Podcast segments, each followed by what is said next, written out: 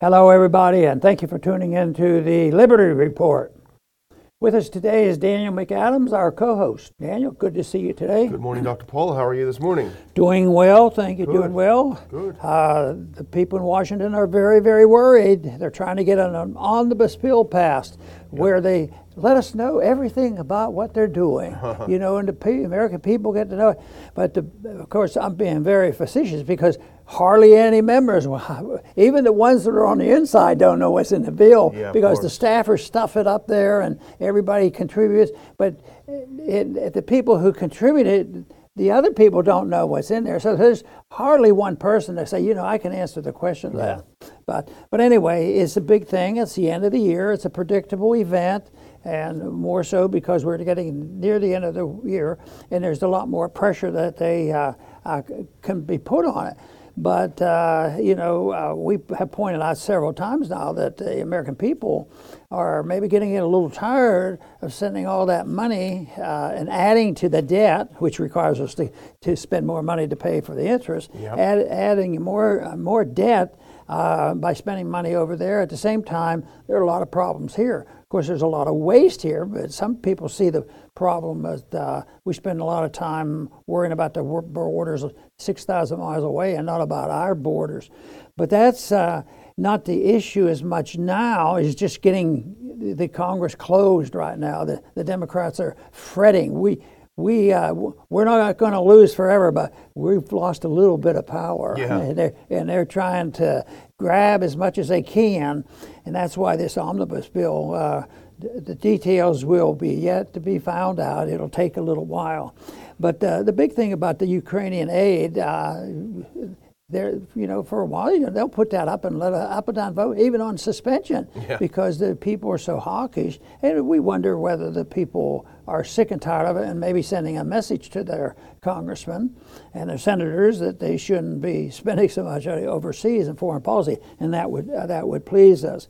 But that's all going to go quickly, probably, in the next couple of days they have to resolve it because you know, there's been a few times in history that they'll be out there voting for on Christmas Eve, and that's when you better really be watching out because there'll only be 4 people there under suspension of all the rules. So it's the thing of it is, and all this mess and all this spending and all these problems we have, there will be no debate, serious debate, except for about 10 people in both houses put together about what should we be dealing with.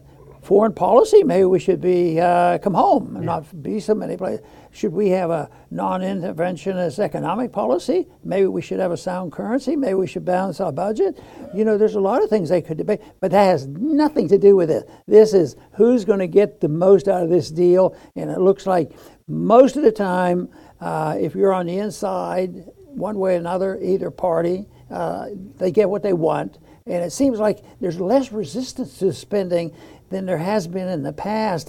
There's fighting and fuming, but there's no sort of, you know, I don't even think in secret they say, you know, we can't do this much longer. I think they're actually conditioned to it, that they believe they can get away with this forever and ever, and that will not happen. Yeah, that's for sure. Well, you know this very well, Dr. Paul. This is one of the oldest tricks in the book. You dump everything into the end of the year omnibus bill, must pass, the things that you don't want to have under scrutiny, you dump it in, and it's a must pass bill. So if a member, for example, says, you know what, my constituents are telling me that they don't want any more aid to Ukraine, that member can't vote against that bill because he would be obstructing Congress and wouldn't be supporting the troops and the military. So that's what they do, and I think that's what they're doing here. Let's put this first clip up. This is from our good friend Dave DeCamp, who does a great job over at antiwar.com. Senator Schumer says Ukraine aid will be included in omnibus bill. The White House has asked for $37.7 billion, but of course Congress will say, hold my beer, and add a few more billion to that. No question about it. They're going to sneak it into the omnibus bill and hide it away in there. At least one member doesn't think it's such a great idea. Let's put this next clip on. American hero Thomas Massey says this is wrong. We should have a separate vote on additional Ukraine funding.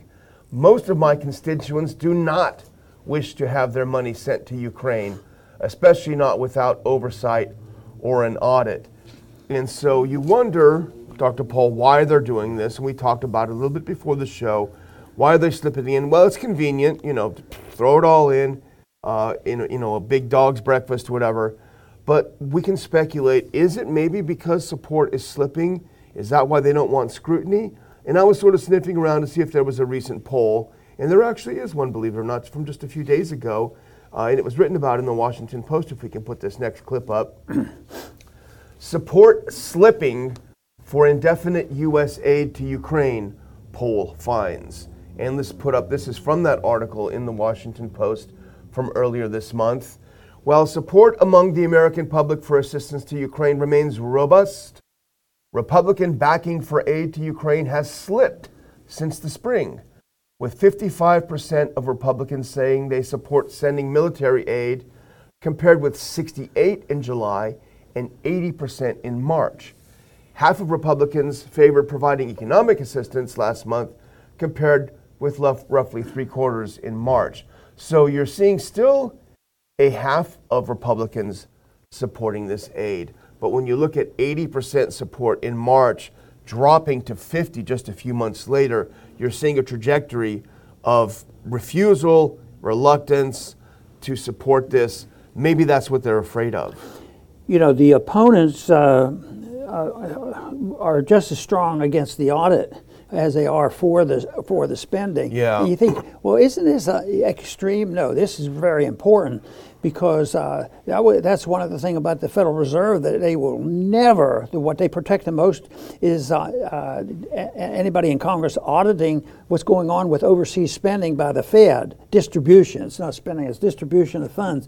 But here, and there's been standing alone bills, and Rand tried to get it passed in the Senate, and they won't even do that. You'd think there'd be maybe a little room there for a slight, concession or something. Oh, okay, yeah, you're right. You guys are right. Just vote for the bill, and we'll vote for your audit. They don't even do that, because the audit is exposure. Yeah. Whether it's auditing the Fed, auditing the Pentagon, or auditing this omnibus bill. So it's not going to happen, because the bigger and the more ornery government gets, the more secrecy there is, and the more people challenge anybody that does. And if you're overstepping your bounds, you might even get canceled. You can't bring these things to the front and let people know. But hopefully, more and more people, American citizens, are waking up to this. Yeah, and Massey was joined by Marjorie Taylor Greene, who I think is really distinguishing herself in Congress. Maybe had a rocky start, but if we can put this next one up, as you point out, Dr. Paul, she's the one that introduced a bill that would require an audit of all the funds the U.S. has authorized for Ukraine. I think most reasonable people would say, well, an audit? That doesn't sound like such a bad idea.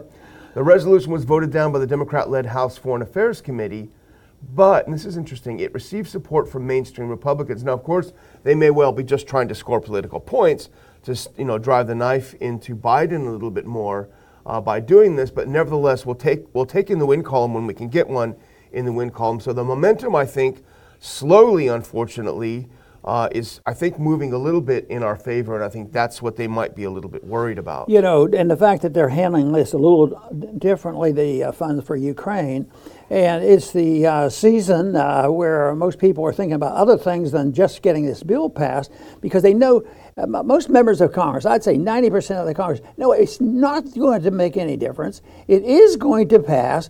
You're not going to get a speech. There will be no open rule. You can't amend the bill. So, the die has been cast. That so the people aren't expecting too much, but eventually, even if we don't wake up enough American people to demand it from their congressmen, it has to come forward, because there's a limitation to, even in dictatorships. Soviet Union went down because of this, of the spending, and or in a society like ours, maybe especially where democracy rules, the dictatorship of the majority. That is especially bad because people want to hide it. And this is not Transparency Month. This is hide what you can, because we're getting out of town. Things are going to change next year, but we'll have another scheme. Already you read the stories about the Democrats' schemes for next year. Yeah. They have to change their tactics.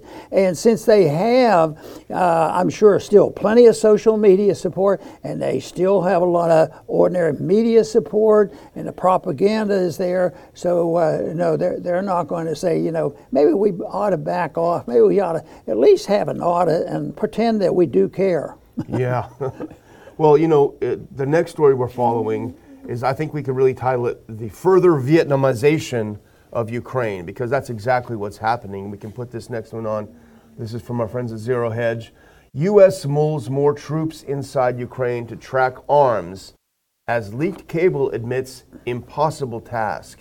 And there are so many things to unpack in this one, Dr. Paul, but I think the first one really is the Vietnamization of Ukraine. I think the White House, the Pentagon, has acknowledged having about a dozen troops in there monitoring those weapons we sent over, making sure that they're not going into the wrong hands. But they are, thinking about sending in more U.S. troops inside Ukraine. Of course, those U.S. troops are very exposed when they're there. They are certainly subject to be blown to bits, which of course would make them want to send more and more. I just think that this is the slippery slope toward a direct conflict between the U.S. and Russia, and I think that's what a lot of the neocons, who really are in the driver's seat in this administration more than they have been in the past two, I think, that is what they want, and that is what they're getting with this, and they're flying in under cover of saying, hey, you guys were right all along. Senator Paul, you were right. We need to track these weapons, but to do it, we need to send a bunch of troops in, and it's dangerous. Yeah, in the bill, they won't let them have a legitimate audit, but here they come up with another bill that they say we need a few more troops. We want to spend a little money, and we'll find out, which means there's just more money out there. They're not going to track. They spend money that they shouldn't, and then they have to spend more money to track it, and they have no desire to really track it. So this is just a pretend, and that they think that's going to satisfy the people in this country. And they say, you won't count, you won't really audit what you're doing, but we'll send more troops. And that is, I think, if that were happening today, if the Chinese and the Russians all of a sudden, we all belong to the UN. We got UN permission. We're going to send in some more troops into your country. I think we would not like that very much. So, but it just goes, send more in and complicate it more. But there'll be more and more spending, and the American people are not going to be better informed. Yeah, that's true. And if you can put that one back up again, because this is a good quote. Unfortunately, it's an unnamed former U.S. official, but he says, quote unquote, he or she says, quote unquote, this is classic mission creep. Of course it is. The whole thing has been mission creep. Emphasis on the second word of that. But he cited the endless war on terror, conflicts turned quagmires such as Iraq, Afghanistan, and Syria. Yeah, we've had mission creep in all those. In fact, I was looking, this is off subject a little bit, Dr. Paul, but I was looking at, in Syria, the U.S. has stolen, I think, 40 truckloads of oil from Syria and transported it to Iraq. So yeah, it's a creep in more ways than one. And here's from the next clip, if you can put it on. This is from the same article, and it cites a Politico article talking about a leaked cable, sensitive but unclassified internal cable, where it talks about the difficulty, near impossibility of overseeing the weaponry once it enters Ukraine. Now they think of it, right? Well, here's the quote. The Biden administration also plans to tap a still unnamed U.S. firm by February to implement a special 3-year initiative to help the oversight effort, according to the document. And the cable, signed by U.S. Ambassador Bridget Brink, is a snapshot in time, but it underscores how crises like the Ukraine war, such as U.S. experiences in Afghanistan and Iraq, inevitably turn into hugely expensive undertakings that are hard to track, precisely because of the chaos on the ground, often in countries with, emphasize this, histories of corruption. Not long before this conflict, we were talking about Ukraine as the most corrupt country in Europe. You could read that all throughout the mainstream media. It was well known. It was not controversial. So here's a great idea. Let's send $100 billion worth of stuff and money and all kinds of stuff into the most corrupt country in Europe, and then half a year later or more say, you know, we probably should have had a look at that to see where it goes. It's just astonishing. They've learned nothing from Afghanistan, Iraq, or anything else. And what happens if the theory goes that if you subsidize corruption, you get more of it. You subsidize immigration, you get more of it. But, you know, as you recall, I'm sure, when leading up to the Iraq War, and we were trying to stop that, and we said, well, you know, it could cost you a lot of money. Oh, but we're going to take their oil. Yeah. The oil is going to pay all the bills, and we might even make a little on the side. Yeah. Now, here it is. That didn't work out so well. We still have... We have military control, but we really don't have control of Iraq. So what are we doing? We're in Syria. I guess it was easier to steal the oil from Syria. Yeah. So what are they going to take the oil to? And now the oil is going to Iraq. Yeah. But it's supposed to be the other way. We're supposed to take the Iraqi oil. We stole their oil. Yeah. So we have to steal somebody else's to replace it. It's sort of like the budget goes, you know, we run out debt and you have to steal from somebody else in order to pay the interest on that debt we already stole from people. You know, that's why it shouldn't be that difficult.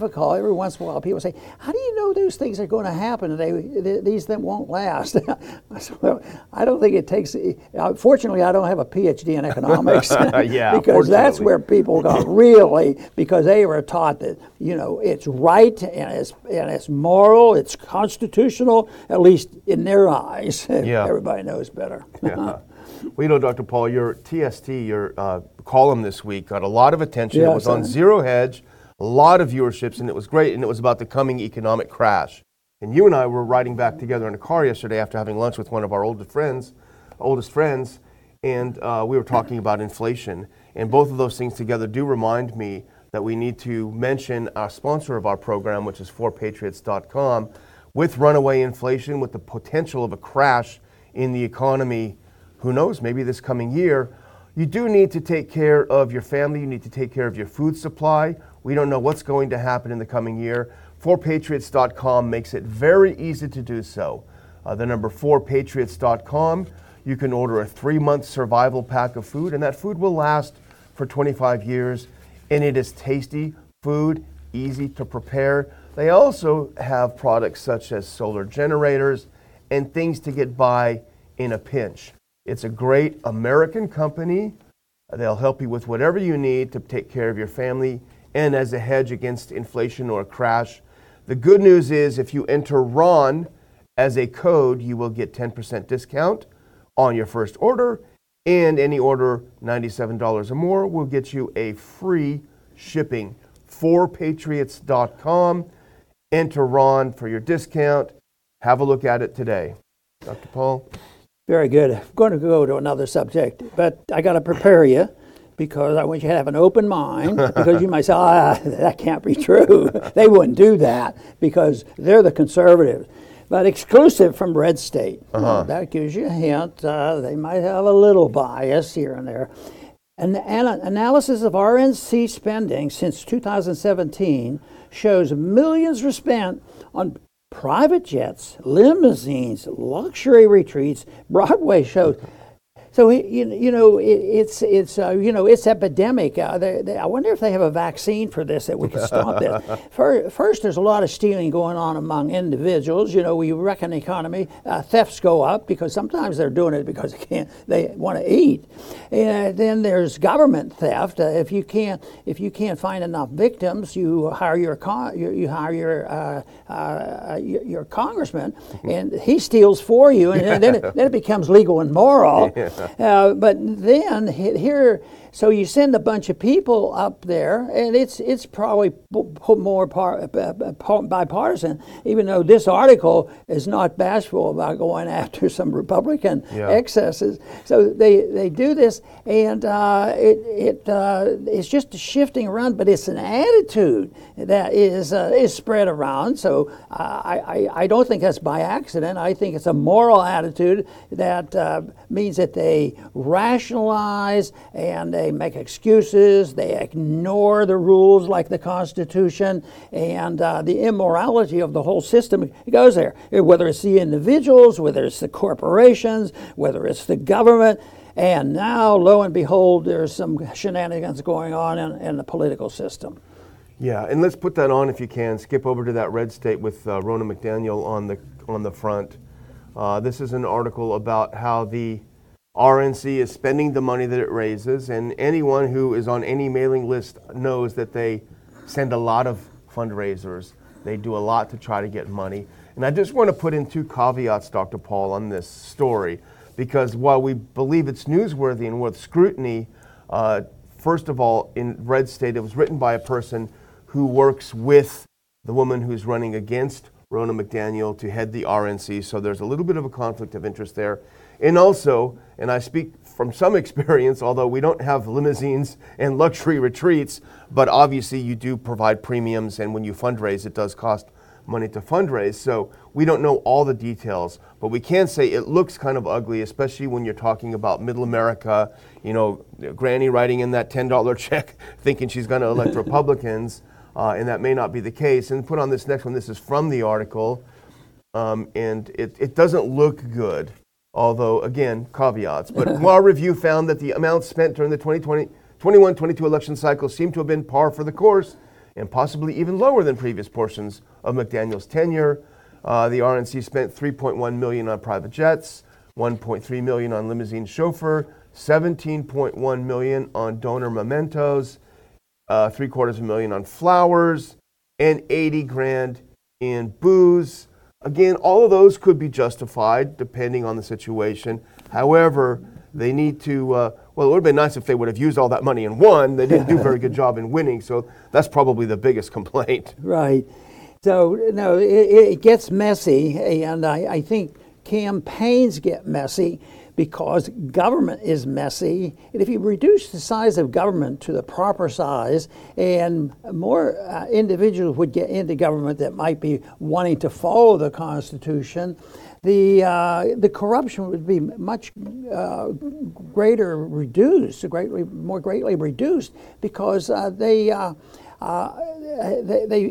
cause people to want to get influence, because that's where the power is and that's where it's productive. So you have the huge donations, and there's no doubt about it that you can't say that every penny that was spent there, a lot of people even know that, but sometimes this doesn't deal with where I think the maybe bigger problem is when the corporate giants get in, when somebody in the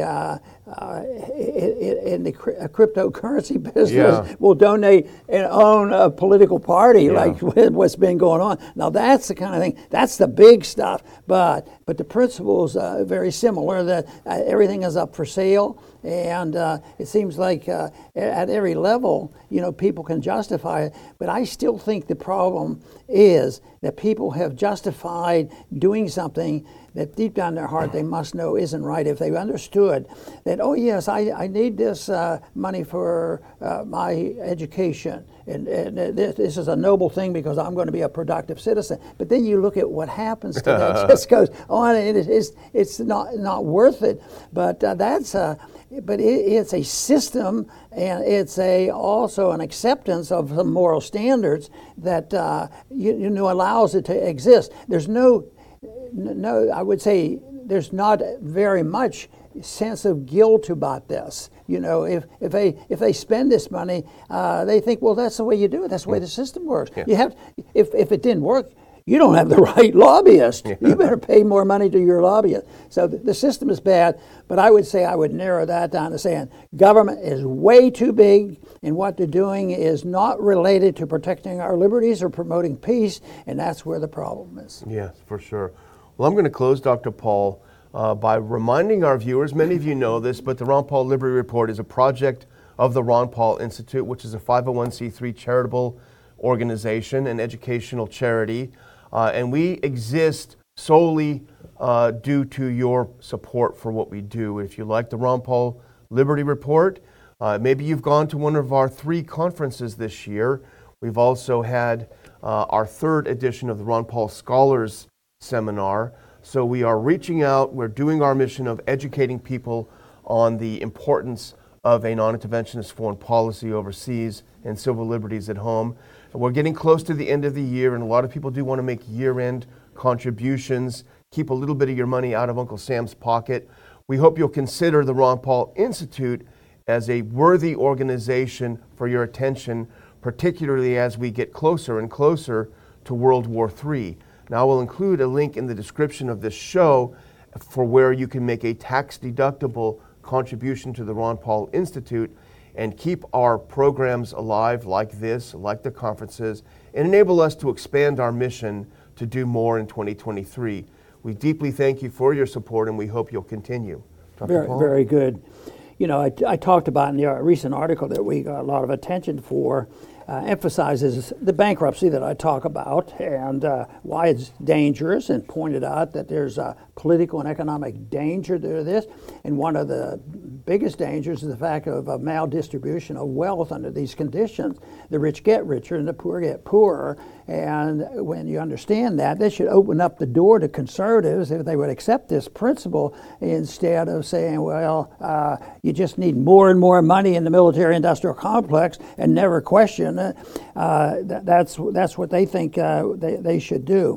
But the bankruptcy is not reversible in the sense that give us 25 more people in Congress or 100 people in the Congress, and we'll start voting differently. We'll start voting against the spending, and we'll gradually reduce the deficit, and things will move back to where they were. I don't think there's any chance of that happening in that orderly fashion. It's just not likely. Does that mean I don't think that the likelihood or it's easy to return to a status or develop a status even better than anything we've ever had based on personal liberty? I think that's what we have to aim for, believing it can be possible. There have been some ups and downs. I think the American Revolution was a blip in history that showed that you can actually increase the principle of liberty by determining and supporting it. But what happens when the system breaks down, whether it's the political system or the economic system, the bankruptcy is uncontrollable, and nobody's saying, oh yeah, we can work our way out of this. There's always, and we've mentioned this on the show before, there's always an opening there, because the system will be seen as not being productive. The tragedy is the cultural Marxists, that's what they're aiming for. So when we look at what's going on in the inner cities and just decry how horrible this is, why do they do these things? Well, they do it because they want chaos, because they want a clean slate for building, a Marxist system. It's been around for hundreds of years, that principle, but they see this as a renewed effort to do it once again, because they too know that they're bringing on chaos, and that's what they want, and then the people have to accept something else. But it also is an opportunity for people to present the case for liberty. And there's reason to believe that's worthwhile, mainly because if we don't do something, if we don't offer and we don't wean people off dependency on government, we know exactly what's going to happen. But I always see signs that there's a lot of people out there. I think if you had a pure democratic election in the country and they knew exactly what the issues were, and you just eliminate all names and places and philosophies and just say, well, do you believe that we should go to war? Do you believe we should just print our money? That sort of thing. I think our views would overwhelmingly win. And pointing out privacy and limitation of government, to me that is so powerful. And then I say to myself, well, why aren't we doing better? Well, I'd like to know that, because I work at trying to do better all the time and present this case, because it should be easy, but it isn't. People are overly tempted to get something. It's sort of the free lunch attitude. Well, that sounds good, but there's a lot of pain and suffering with that. But I think you can say, when it gets very chaotic, maybe the door will be a little more open rather than closed. I want to thank everybody for tuning in today to the Liberty Report. Please come back soon.